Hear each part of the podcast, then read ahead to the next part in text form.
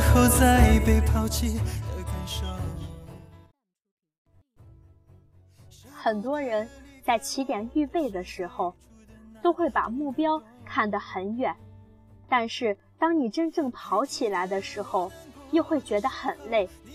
身边的人气喘吁吁地抹着汗，于是你便跟随他们一并停了下来，驻守在半路，觉得这样也挺好。但是时间一久，再看看当初定下的地方，虽遥不可及，但心有可惜。有一个人，他说了这样的两句话。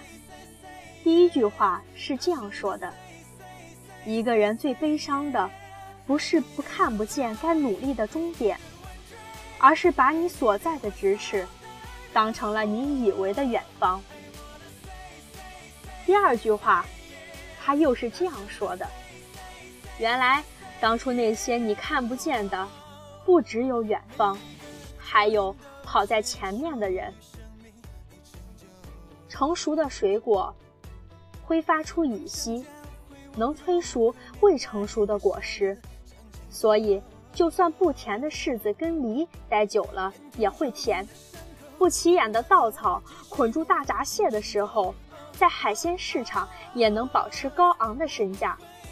我们肯定会跟错一些人，而经历漫长的阴天。但当自己的世界放晴的时候，你会发现，跟你在一起的，一定是那些散发着光热、积极智慧、梦想很大的人。前行的路上，我们不仅受远方的羁绊，还受行人的影响。你想要成为什么样的人，就请你去接受那样的人。宇宙除了爆炸之后形成了银河系。它还给了相同磁场的人同样的运气。愿你成为最好的人，愿你成为更好的人，愿你看得见远方，追得上路人。